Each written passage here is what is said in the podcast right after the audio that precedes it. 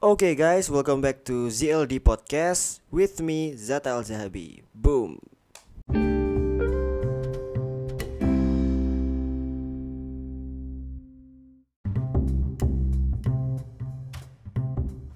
Alright guys, what's up? Yah, akhirnya setelah sekian lama gue gak upload ya, udah hampir sebulan ya. Ini gue selama puasa belum upload baru lagi nih di podcast ya. Terakhir yang gue ngomongin The Other Side of Jakarta ya, sisi gelap Jakarta itu kan sebelum puasa ya. Dan tidak terasa sekarang sudah hari ke 21 ya guys. Ya 21 bulan Ramadan ya, bulan puasa. Ya semoga kalian semua yang menjalankan puasa lancar gitu, full sampai lebaran ya. Yang cowok ya, kalau yang cewek ya, mungkin ada saat-saat dimana kalian tidak bisa berpuasa atau berhalangan ya. Ya oke. So hari ini ya, di tengah suasana yang di medsos nih, wah ramai banget ya. Kemarin tuh gue sempat sentil juga tentang anak dirjen pajak yang songong, yang tukang flexing. Sekarang tuh ada lagi heboh soal food vlogger yang dihujat sama warganet, sama netizen karena dia karena dia curhat, karena dia protes sama restoran yang minta bayar, yang masih minta bayaran karena dia ini food vlogger yang exposure-nya tinggi gitu ya, yang followersnya banyak, yang wah, pokoknya dia tuh harusnya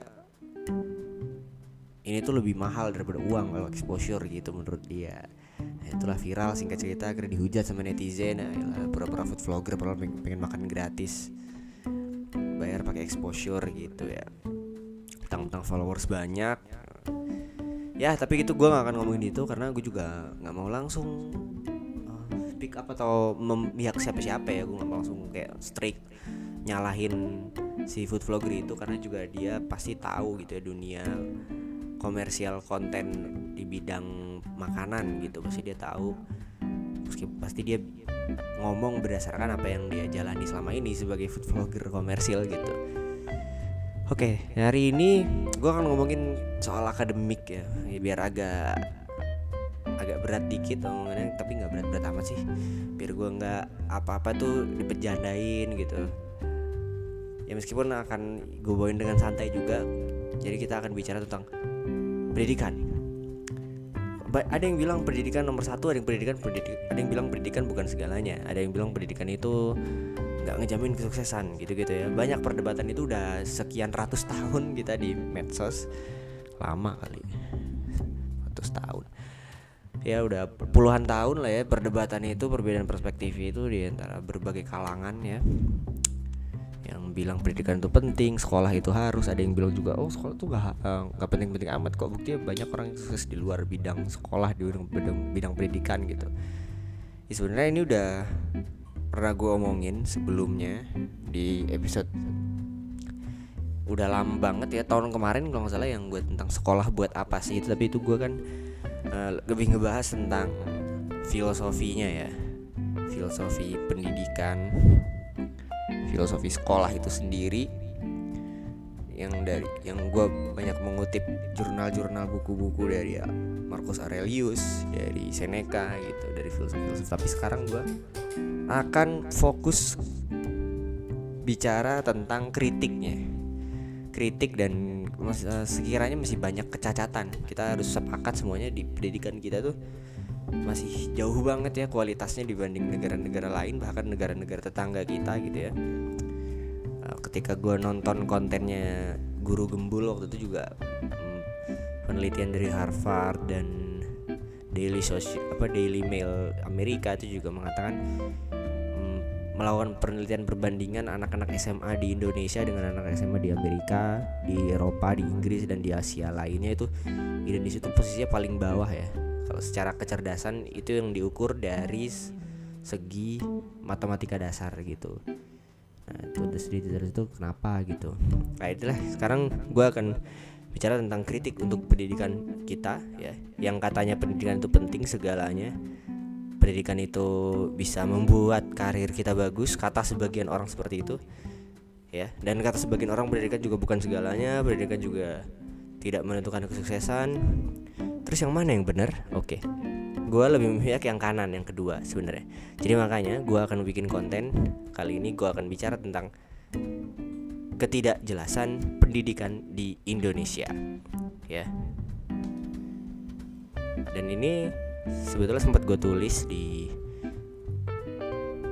gue sempat bikin artikel tentang ini, gue di blog gue juga sempat gue tulis, ya, yang tentang ketidakjelasan pendidikan Indonesia. Dan memang banyak yang mengkritik ya. Bahkan akademisi sekalipun itu juga mengkritik sistem pendidikan kita. Ya. Orang yang udah lulus S2, udah menjalani sistemnya dan dia udah selesai pun itu ikut mengkritik pendidikan kita karena dia udah merasakan juga gimana kurangnya pendidikan, sistem pendidikan di kita, di negara kita gitu. Ya, pro dan kontra pasti ada semuanya ya. Terserah kalian mau setuju mau enggak. Tapi inilah kenyataan yang ada di pendidikan kita gitu ya. Masih jauh banget kualitasnya. Kemudian ada juga yang mengkritik pendidikan itu paling umum, yang gue dengar juga dari teman-teman gue, yang gue dengar juga dari para seniman atau para influencer, itu mengkritik sistem pendidikan kita terlalu banyak teori ya. Kemudian teori-teori yang banyak itu juga tidak relevan dengan realita kehidupan atau bahkan kenyataan yang akan dihadapi di dunia kerja gitu ya. Itu. Dan masih banyak kritik-kritik lain pastinya. Itu secara umumnya yang paling sering gue denger ya. Tapi ada gebrakan di 4 tahun yang lalu ketika Mas Nadiem Makarim menjabat sebagai Menteri Pendidikan di tahun 2019 terkait penghapusan ujian nasional sebagai syarat kelulusan. Terus kemudian ada program kampus merdeka untuk perguruan tinggi, untuk anak-anak mahasiswa. Yaitu salah satu gebrakan dari menteri baru untuk supaya lebih mengasah potensi dan mempersiapkan mahasiswa masuk ke dunia kerja gitu ya. Dan itu juga gue udah merasakan, dan gue juga sempat ikut program kampus merdeka ini di bidang magang gitu ya. Jadi pilihan magangnya jauh lebih banyak dari sebelumnya. Ya, jadi sini gue disclaimer sekali lagi, ini adalah konten ini akan membahas apa yang gue temukan dari jurnal-jurnal para akademisi, para penulis dan aktivis tentang ketidakefektifan, ketidakjelasan dan kecacatan pendidikan Indonesia. Jadi kecacatan ini nyata ada di pendidikan kita guys ya. Gue tidak menyalahkan pendidikan atau sekolah yang tidak penting, bukan, tapi nyatanya pendidikan kita masih jauh dari ekspektasi dan realita yang ada gitu. Apalagi kalau udah masuk ke dunia kerja. Oke, ini ada kritik secara umum. Sebelumnya gue akan membacakan atau menjelaskan lah ya undang-undang tentang pendidikan, undang-undang dasarnya, supaya kita tahu nih dasar dari pendidikan Indonesia itu seperti apa gitu ya. Yang pertama, pendidikan itu diatur dalam Undang-Undang tahun 1946 di alinea keempat. Ya, bahwasanya pendidikan Indonesia dapat tercapai untuk mencerdaskan kehidupan bangsa. Ya, itu. Sistem pendidikan nasional kita juga diatur di Undang-Undang Nomor 20 tahun 2003. Ini dari segi hukum ya. Dan ini sekarang gue mengutip dari karyanya Pak Zainuddin Idris, dari dosen dari Universitas Islam Nusantara Bandung ya. Ya, beliau menulis jurnal yang isinya kritik terhadap pendidikan nasional juga. Menurut beliau kritik itu sangat penting karena pendidikan merupakan fondasi dasar untuk membentuk pengetahuan sekaligus karakter generasi penerus bangsa. Ya, meskipun banyak kontroversi di dalam sistem pendidikan kita yang udah diterapkan lebih dari 20 tahun bahkan ya. Segudang kritik itu banyak banget berdatangan terkait praktisnya pelaksanaan pendidikan kita yang dinilai tidak efektif dan nggak sesuai sama ideal yang tertulis di Undang-Undang Dasar gitu ya. Pertama itu yang umum dari dulu itu sudah disampaikan, disuarakan oleh masyarakat adalah tentang pemerataan pendidikan, ya. Terus ada visi pendidikan yang nggak sesuai sama implementasi apa yang dilakukan di sekolah. Jadi visinya, tujuannya tidak sesuai dengan kegiatan-kegiatan yang ada di sekolah. Ya, berdasarkan buku karya Edi Subhan yang berjudul Manipulasi Kebijakan Pendidikan. Tuh, bahkan ada bukunya, guys, ya. Manipulasi Kebijakan Pendidikan. Oke, lanjut.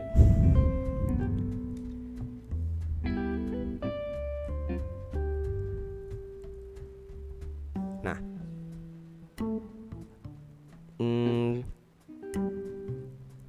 kemudian tadi setelah kritik umum dan undang-undang dasar, ini ada satu poin yang menurut gue sangat fatal di pendidikan kita adalah tadi yang kedua disebutkan, yaitu tidak sesuainya kenyataan praktek di lapangan kegiatan pendidikan kita dengan undang-undang, gitu ya.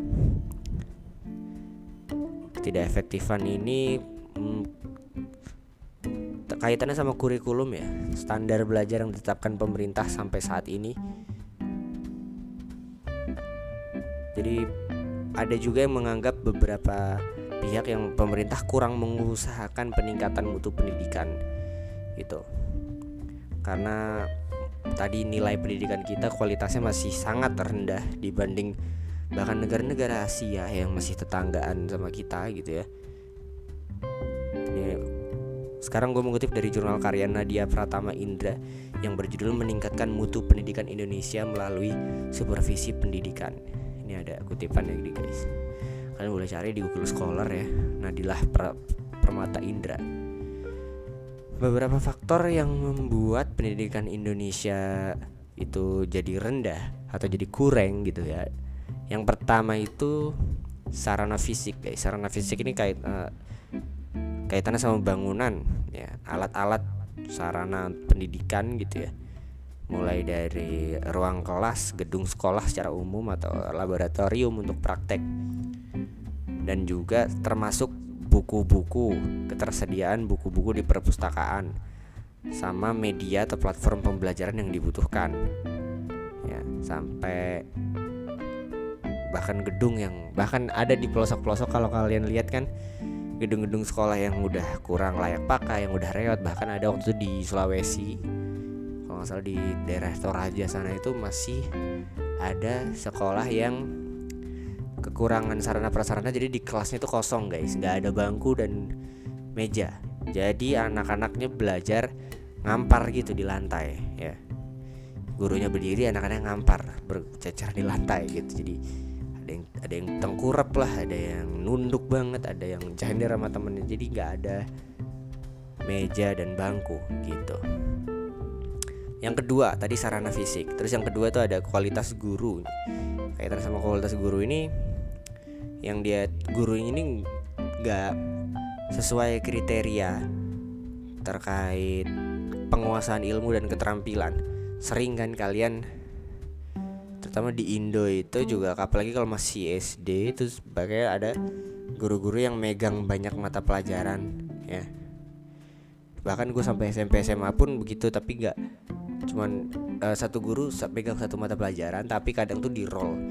Jadi kadang semester ini tuh Pak ini, misalnya Pak A ngajar kimia, di semester depan Pak A itu bisa ngajar penjaskes atau bisa ngajar biologi. Nah itu tuh sebenarnya kan secara bidang ilmu pengetahuan itu beda, ya, guys.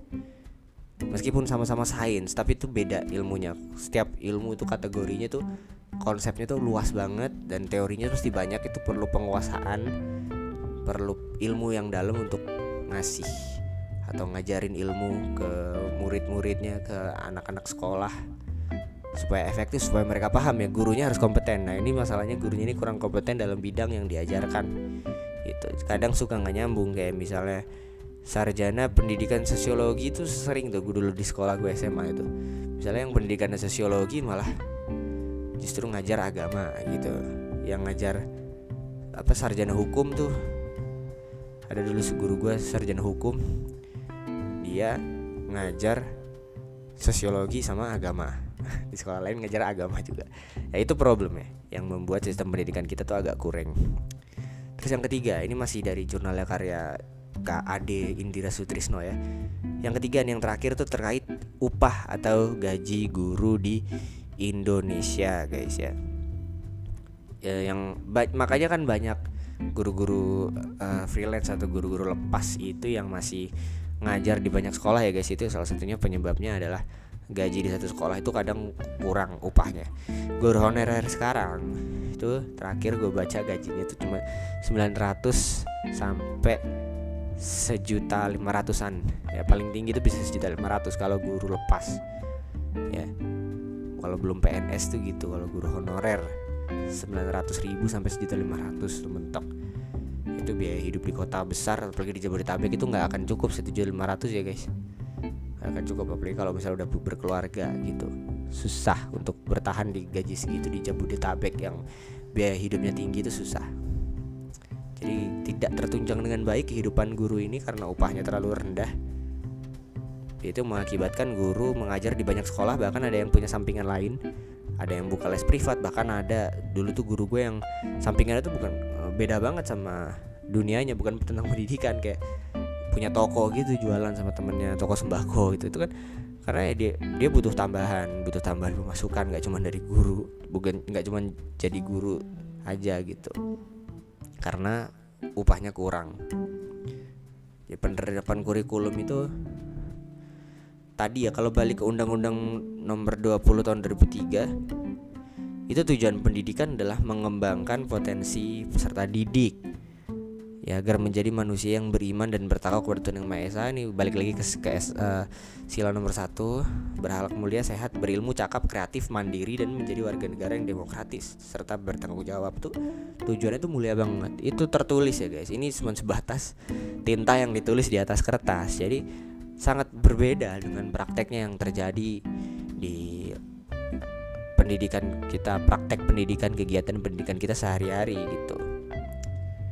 Ya tadi terkait ketidakrataan gitu ya antara sekolah di daerah. Pasti kalian akan nemuin ketimpangan yang sangat besar gitu ya antara sekolah-sekolah di daerah Jakarta, Bandung, kota-kota gede, Jabodetabek, dengan sekolah misalnya di Sandi, kabupaten-kabupaten kecil, nggak usah jauh-jauh di Indo, misalnya di Purwokerto aja, kalau nggak di Sukabumi misalnya, itu akan sangat beda. Gue nggak bilang terbelakang, jadul atau apa, enggak, akan sangat beda coraknya, sangat beda ketersediaan buku-bukunya tuh akan sangat kelihatan, fasilitasnya juga beda gitu guys. Itu ketimpangan sosial itu terkait fasilitas juga ya yang sangat beda gitu antara kota-kota besar dengan daerah-daerah kabupaten kecil gitu. Oke lanjut. Tadi itu poin kritik pertama, kritik secara umum ya. Terus ini ada juga kritik selanjutnya itu tentang program-program yang nggak relevan gitu. Ya, kalian pasti ngerasain lah ya dulu, kalian yang dulu pernah sekolah atau mungkin kalian yang dengerin ini juga masih banyak yang sekolah gitu. Program-program atau mata pelajaran yang gak relevan gitu terus. Kayak kalian ini bingung, gue nih diajarin ini tuh kepake gak sih gitu. Nanti pas ketika lulus, pas ketika menghadapi kehidupan nyata gitu ya.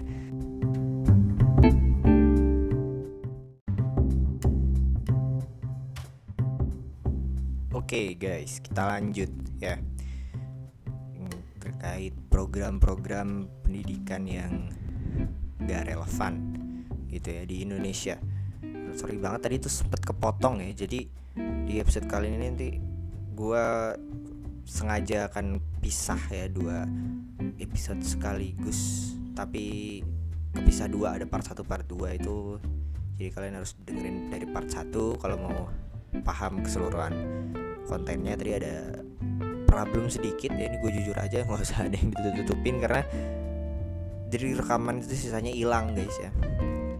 Jadi cuman kepotong sampai di bab kritik umum tadi, secara umum pendidikan kita ya. Lanjut lagi ke program yang nggak relevan ya tadi gue udah sempat jelasin tentang mata pelajaran yang kayak kalian ini bingung sebenarnya gue diajarin ini buat apa gitu, kayak dari SD kita udah diajarin dengan berbagai rumus dan teori. Misalnya kita dulu belajar apa IPA misalnya, ya. Kita diajarin anatomi tubuh manusia, ya. Nah, diajarin organ-organ tubuh manusia. Saya pernah mikir nggak sih kalau pelajaran itu sampai sekarang gue bahkan ngerasain di umur gue yang udah 22 tahun ini gitu. Sebenarnya buat apa gue belajar itu? Nggak kepake juga gitu ya. Cuman pada akhirnya akan jadi file yang nggak guna di kepala gue karena gue nggak nyampein apa-apa terkait apa yang gue pahami. Misalnya terkait organ-organ tubuh manusia atau apapun itu ya. Dan semua kita kan dituntut bisa ya, dituntut bagus nilainya. Tiap ujian tuh ada batas minimal, ada KKM minimal sekian kalau untuk lulus, kalau enggak nyampe sekian harus remedial atau ulangan perbaikan gitu. Nah itu menunjukkan bahwasanya pendidikan kita itu masih sifatnya dia masih pukul rata semua peserta didiknya, semua muridnya. Kan namanya pendidikan itu ya sesuai namanya, mendidik, menjadikan tadinya nggak tahu menjadi tahu dan tadinya belum bisa menjadi bisa, dan mengarahkan kepribadian yang baik tentunya buat anak-anak bangsa gitu ya. Karena sesuai Undang-Undang Dasar 1945 tadi alinea keempat bosnya, pendidikan Indonesia dijalankan dan diselenggarakan untuk mencerdaskan kehidupan bangsa gitu. Mencerdaskan. Jadi kalau misalnya kalian ketika sekolah malah makin bingung, makin stres, makin pusing dari sekolah, jadi itu sebenarnya nggak ada implementasinya dari undang-undang itu. Jadi itu menandakan pendidikan kita udah gagal gitu guys ya. Menjalankan amanat undang-undang itu tuh pendidikan kita udah gagal. Jadi anak bukan makin cerdas, makin tahu, makin kayak ibaratnya kalau di dunia ilmu pengetahuan tuh ada dulu namanya si Archimedes, penemu teori volume dan tekanan ya, yang dikatakan menemukan volume dan tekanan itu dia mengungkapkan eureka. Eureka itu kayak ungkapan bahasa Yunani artinya aha, I found it gitu, kayak ah ini nemu gitu. Itu ungkapan kesenangan ketika menemukan sesuatu solusi atau suatu inovasi gitu. Nah kalau kita nggak ada eureka, nggak ada ahanya, malah makin bingungnya apa sih gitu. Teori-teori ngejelimet kayak tadi misalnya gue contohin diajaran anatomi tubuh lah, tulang tengkorak itu sebelah mana, tulang sendi engsel itu sebelah mana, sendi plana itu sebelah mana, tulang bahu itu sebelah mana. Kalian mikir gak sih sebenarnya buat apa relevansi teori-teori ini? Kita disuruh paham teori ini tuh buat apa? Apakah kita semua akan menjadi dokter anatomi? Ya, apakah semua orang, bukan masalah salah benar ya, mesti di sini kayak apakah semua program-program pendidikan kita tuh semua peserta didik itu butuh gitu? Karena manusia itu spesifik dan unik guys. Jadi semua orang itu pinternya itu kategori-kategori. Kalau kata dosen UIN Jogja itu, dosen filsafat UIN, guru besar filsafat di Jogja namanya, tepatnya fakultatif. Gak ada ilmu universal. Orang juga cerdasnya itu secara fakultatif di bidangnya masing-masing gitu. Ada orang yang pinter, jenius di bidang matematika, ada yang jenius di bidang bahasa, ada yang jenius di bidang olahraga. Orang yang jenius di olahraga bisa jadi dia bodoh di matematika. Orang yang jenius di matematika bisa jadi dia bodoh di bahasa. Jadi semua orang terspesies jeniusnya berdasarkan kategori fakultas masing-masing gitu, fakultatif istilahnya. Gak ada ilmu universal. Makanya kan kita kuliah buat teman-teman mahasiswa nih kan, kuliah itu di fakultas, bukan di universitas. Ya, universitas itu adalah gabungan dari banyak fakultas, jadilah universitas, mengakomodir. Universitas itu lembaga yang mengakomodir berbagai fakultas itu gitu guys. Jadi kalau misalnya di pendidikan kita sekarang misalnya diajarin semuanya, kita dari SD udah dijajalin berapa pelajaran dulu, nggak tahu kalau sekarang ya. Dulu gue waktu SD itu ada sekitar 10 pelajaran, 10 matpel, dan itu macam-macam dari berbagai bidang. mulai dari sains, sosial, ada politiknya juga, ada PKN dulu tuh, pendidikan kewarganegaraan, terus ada jasmaninya juga, ini yang kaitannya sama kesehatan, ilmu kesehatan, ada seni juga, bayangin itu mas. Dan kita dijejelin semuanya, dan kita dituntut bisa di semuanya, gitu guys ya. Kalian bayangin aja coba, nggak ada orang yang bisa di segala bidang, tapi pendidikan kita menuntut hal tersebut, nggak bisa, harus di bidangnya masing-masing. Dan namanya itu kan tujuan manusia kan saling melengkapi dalam hidup. Jadi ada yang pintar di bidang ini, terus ada yang bodoh di bidang ini. Yang pintar ngasih tahu yang belum pintar di bidang itu. Bahwasanya misalnya kayak gua nggak paham tentang hukum misalnya. Dan that's why gua mencari teman-teman gua yang dia kuliah hukum, atau di gua punya kenalan di kampus gua yang dari fakultas hukum. Gua nanya misalnya kalau hukum perdata itu apa, hukum pidana itu apa, bedanya apa, KUHP sama hukum pidana biasa gitu, bedanya apa. Itu gue mungkin bisa menguasai hukum juga kalau gue nggak belajar, kalau gue nggak diajarkan dari kecil. Nah masalah pendidikan nggak ngelakuin itu, dari kecil kita udah dijelin berbagai macam ilmu yang kita nggak tahu gunanya buat apa, cara mempraktekkan ilmu itu, mengimplementasikannya seperti apa kita nggak tahu, gitu guys. That's the biggest problem, gitu. Karena semua orang jenius di bidang masing-masing. Kalau kata Albert Einstein, everyone is genius, but if you judging a fish by his way climbing a tree, that you are stupid, gitu kayak. Jadi itu Einstein tuh nyindir, semua orang tuh genius, tapi ya lu jangan nabrakin orang di yang bidangnya beda. Jadi Einstein mengibaratkan seperti ikan gitu. Ikan tuh ya jagonya berenang, dia berenang jago, dia di air dia lincah, sat-sat tuh kalau dia lari, dia jalan berenang di air tuh, dia sat-sat dia jago. Tapi jangan pernah lu nyuruh dia manjat pohon, jadi jangan disamain. Yang jago manjat pohon kucing. Nah kucing juga jangan lu suruh berenang, boro-boro berenang, lu cipratin air aja dia udah kabur, ya. Kucing itu paling sensitif sama air. Gimana lu mau suruh dia berenang? Ikan apalagi, ikan taruh di darat 5 menit juga meninggal dia. Suruh manjat pohon, ya itu yang goblok siapa? Tapi pendidikan kita melakukan itu. Kita dituntut kayak misalnya di dalam situasi kelas, kayak misalnya lagi pelajaran apa bahasa Indonesia misalnya, tapi tadi ya setiap manusia, setiap anak itu punya potensi yang beda-beda. Ada anak yang dia kreativitas tinggi, dia dari kecil udah seneng gambar misalnya, dia di kelas ngegambar, di buku gambar dia ngedesain misal kartun anime. Ini gue cerita pengalaman gue pribadi ya guys. Jadi ini gue ceritain temen gue ada yang dia tuh orangnya seneng banget gambar dan dia jago desain. Dia sampai sekarang tuh dia kayak ilustrator lah. Dia dari sekolah, dari waktu itu gue SMA sama dia. Dia memang udah seneng kayak gitu. Dia udah seneng gambar-gambar karakter-karakter anime, gambar-gambar graffiti, gambar-gambar bangunan-bangunan yang perspektif 3D graffiti gitu. Dia udah seneng. Ada di satu hari, di satu pelajaran, dia itu ngegambar terus kan, tapi itu lagi di pelajaran bahasa PKN gitu gue lupa. Nah terus itu ketahuan gurunya, udah ditegur, sempat beberapa kali ditegur tapi dia tetap gambar. Kamu tuh tulis dulu yang di papan.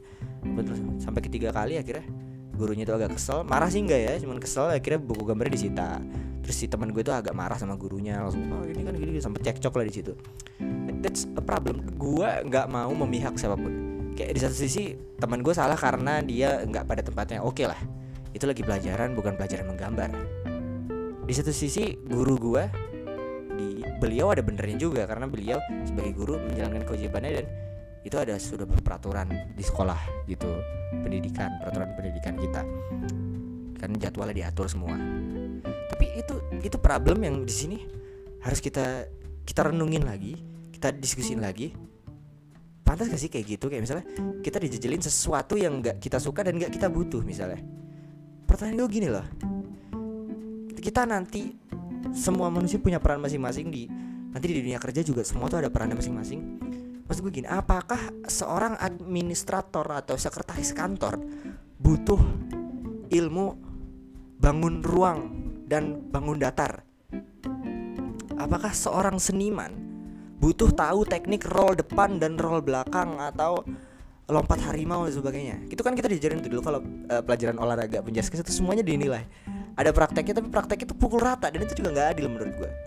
Kadang yang susah tuh yang cewek, makanya kadang cewek tuh suka dijadi bahan ketahuan kalau lagi praktek penjaskes, karena dia susah untuk ngelakuin gerakan-gerakan itu, roll depan, roll belakang, lompat harimau, lompatin kursi. Maksud gue nanti cewek-cewek ini, gue nggak tahu karirnya akan seperti apa. Mungkin ada yang jadi sekretaris, ada yang jadi seniman, ada yang jadi desainer kayak teman gue ini gitu. Apakah mereka butuh di pekerjaannya untuk roll depan dan roll belakang gitu loh? Nggak ada. Ntar dia di interview masuk perusahaan jadi misalnya lagi web designer, oh kamu ini CV kamu sudah saya lihat, coba kamu roll depan. Nggak ada ya, nggak ada guys. Jadi itu problem, the biggest problem di pendidikan kita. Semuanya dipukul rata, semua anak harus pintar di segala bidang.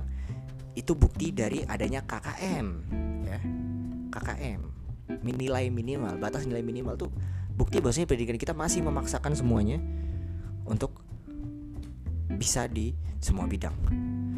Terus berikut ya kritik berikut tadi terkait program-program yang gak relevan.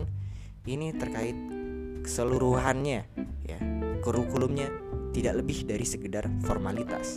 Ini gue dapat dari jurnalnya dari Fakultas Ilmu Budaya Undip ya, kritik sosial terhadap sistem pendidikan formal di Indonesia.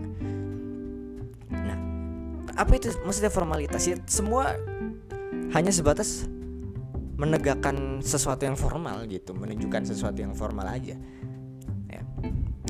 Makanya itu banyak anak-anak kita yang kayak belajarnya, atau ketika ditanya gitu,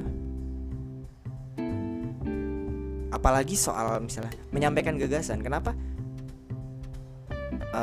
anak muda kita gitu, gak semuanya sih ya, banyak juga yang punya kemampuan menyampaikan gagasan, ide-idenya yang bagus. Tapi kalau kita sandingin negara kita, pendidikan anak muda kita sama negara-negara lain kayak yang gue bilang di awal tadi, itu masih jauh. Dari negara-negara Asia Tenggara yang masih tetangga sama kita aja, Singapura, Malaysia, itu kita masih kurang. Kemampuan kognitifnya dalam menyampaikan gagasan itu masih sangat di bawah rata-rata, karena kita terbiasa menghafal tadi ya, kita terbiasa dijejelin, dicekokin dengan rumus-rumus tanpa kita mempertanyakan juga, ini sebenarnya gue diajarin buat apa, kita diajarkan seperti ini buat apa, nggak dipertanyakan juga ya kan. Jadi itu formalitas, karena hanya ada di situ penyelenggaraan pendidikan dijalankan untuk mengikuti peraturan tertulis saja udah.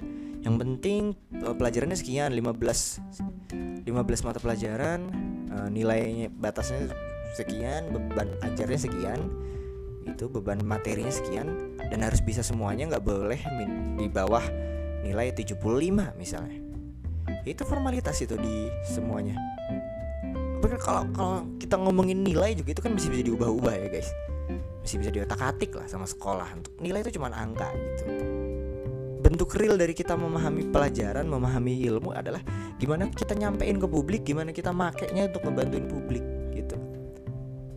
Dan ada beda antara ilmu, kepintaran, dan keterampilan, itu beda. Bagi gue, orang pintar itu belum tentu terampil gitu ya. Jadi praktek dan teori itu perlu. Jadi ada praktek, ada teorinya. Kalau kata Einstein, teori tanpa praktek itu omong kosong, sedangkan praktek tanpa teori itu buta, kata Einstein gitu. Semuanya butuh ya, semuanya butuh. Jadi kita nggak cuma kita dijejelin materi-materi teori-teori yang banyak kayak sejarah, kita diajarin sejarahnya perang Diponegoro, perang salib, perang Gestapu, PKI, gerakan 30 September PKI, kolonialisme Belanda di Indonesia. Kita butuh itu, oke. Kita belajar itu, kita diajarin teorinya, tapi dengan pengejualan-pengejualan tadi buat anak-anak yang punya keahlian, kemampuan di bidang lain, gue rasa nggak terlalu butuh ya dijalin teori-teori kayak gitu, apalagi sampai dipaksakan atau sampai dengan keji dibunuh oleh pendidikan, mimpi dia, oleh bahkan oleh orang tuanya yang lebih gue miris, kayak yang pinter seni, pinter gambar tuh nggak terlalu dibanggain daripada mereka yang pinter matematika misalnya. Justru yang pinter gambar nilai seninya 90, matematikanya 30, malah dilesin matematika sama orang tuanya. Itu ya ciri-ciri tulol ya, orang tua tolol. Jadi ya itulah Jadi harusnya kalau mencontoh negara-negara yang udah maju, misalnya nomor 1 tuh ada Finlandia, apa yang mereka lakuin sih gitu? Mereka nggak pernah punya kurikulum ya, kayak RPS, rancangan pembelajaran semester yang tetap buat semua murid, enggak. Mereka punya evaluasi dan penilaian beda-beda setiap murid, setiap individu itu mereka perlakukan, mereka treat, mereka kasih teori sesuai dengan penilaian awal. Mereka ini unggulnya di mana, minusnya di mana. Dan mereka lebih menekankan ke unggulnya. Jadi misalnya murid yang unggul di olahraga, pelajaran olahraganya yang dibanyakin. Jadi misalnya masuk sekolah jam 7, 5 jam itu olahraga, istirahat, sisanya baru pelajaran tambahan. Atau enggak, seminggu, dalam seminggu itu 4 sampai 5 hari itu pelajaran olahraga yang dia kuasai, dia senangi, sisanya baru pelajaran lain. Itu dari SD dan sekolah menengah pertama begitu. Kalau SMA itu fokus buat pengembangan keterampilan itu untuk advance ke dunia kerja.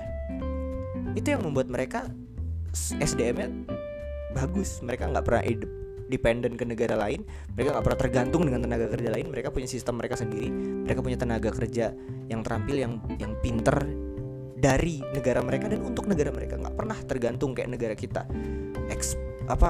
impor tenaga kerja sampai puluhan juta orang ke Indo, sedangkan rakyatnya plonga-plongo nganggur.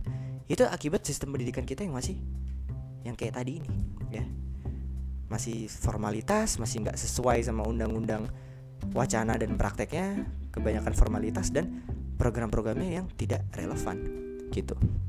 Ya di sini gue bukan nyuruh kalian untuk berarti nggak sekolah atau musuhi sekolah, nggak juga. Gue nggak se-ekstrim motivator yang bilang sekolah bikin bodoh, nggak juga. Cuma ini harus kita kritisi dan harus kita cari solusi sama-sama, harus kita diskusin juga kenapa pendidikan kita harus seperti ini terus gitu.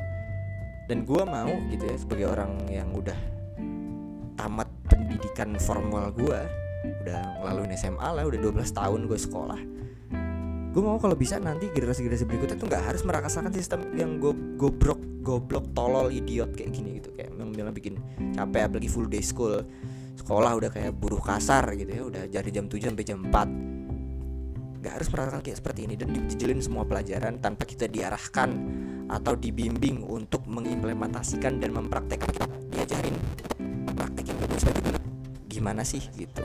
Jadi kita ya udah ilmu yang kita dapat dari sekolah cuma jadi kayak file yang nggak guna gitu. Ibaratnya laptop lu kebanyakan file yang nggak guna, nggak perlu pakai tapi kesimpan terus supaya laptop lu tetap lancar, nggak nge-lag. Ya udah yang nggak guna itu lu hapus kan di awal, ngapain di input gitu. Jadi ibaratnya ilmu itu seperti itu. Kalau udah tahu itu sekiranya gak berguna buat hidup lu, yang ngapain lu pelajarin gitu. Tapi itu dilakukan oleh pendidikan kita guys. Luar biasa ya sistem pendidikan kita, mengajarkan sesuatu yang belum tentu berguna buat muridnya. Oke guys, segitu dulu episode kali ini ya. Ya, inilah bentuk kritik, masukan, dan pemantik diskusi juga terkait kekacauan, kebobrokan sistem pendidikan kita yang kenyataannya kita di Asia itu masih posisi paling bawah. Bahkan kita kalah dengan negara-negara tetangga seperti Singapura dan Malaysia. Sistem pendidikan kita dan kualitas SDM kita gitu ya.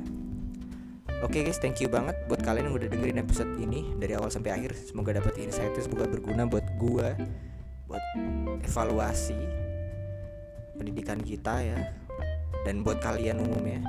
Semoga bisa membuka insight kalian. Jadi sekali lagi ini bukan gue nyuruh kalian tuh gak sekolah, enggak. Tapi inilah kenyataan pahit tentang pendidikan kita yang sangat penuh formalitas, kebohongan, dan pemaksaan kehendak ini ya. Oke guys, thank you banget. Nanti akan ketemu lagi di episode-episode berikutnya. Gue Zatal Zahabi.